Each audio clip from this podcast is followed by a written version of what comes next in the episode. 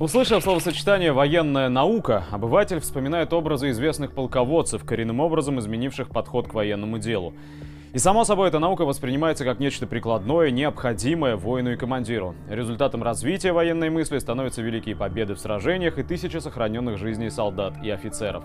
Но так ли обстоит дело с военной наукой в наши дни? На современном этапе можно сказать, что основными чертами этой отрасли стали отсутствие какой бы то ни было преемственности и отрыв ученых от конечного потребителя.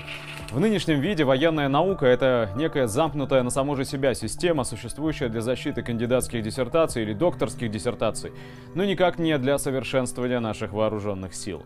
Научные труды в области военного искусства написаны учеными, без сомнения заслуженными и опытными людьми, но абсолютно оторванными от современных реалий. И они вновь готовят нас к прошедшей войне, а может быть к давно прошедшей. В то же время в среде младших командиров достаточно носителей свежих мыслей, свежих решений, достаточно тех, кто уже опробовал на практике новые приемы и способы действия и готов поделиться ими. Да вот только возможности такой нет. Да, в рамках цикла боевой подготовки офицеры пишут некие работы по тем или иным темам, которые к ним спускаются сверху. Но все это сделано таким образом, что работы будут написаны для галочки. И даже достойные работы с новыми решениями осядут в столах и никак не продвинут военное дело. А предположение о том, что кто-нибудь из младших командиров будет привлечен для написания учебного пособия, пособия актуального в условиях быстро меняющейся обстановки в мире, и вовсе увы, звучит фантастически. К сожалению, в наши дни офицер становится заложником устаревших регламентирующих документов и теорий.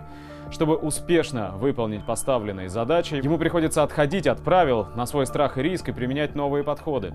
В случае успеха его опыт никак не будет учтен, и все останется на своих местах, а в случае провала вся вина за принятое решение будет непременно возложена на самого офицера. Как вы думаете, чем руководствовались наши вежливые люди на Крымском полуострове? Существовали ли инструкции на подобный случай? Очевидно, нет, ведь ситуация уникальная. А куда делся опыт тех, кто успешно эти задачи решил? Ответ очевиден. И тем, кто когда-нибудь столкнется с подобной задачей еще раз, придется опять на свой страх и риск изобретать велосипед.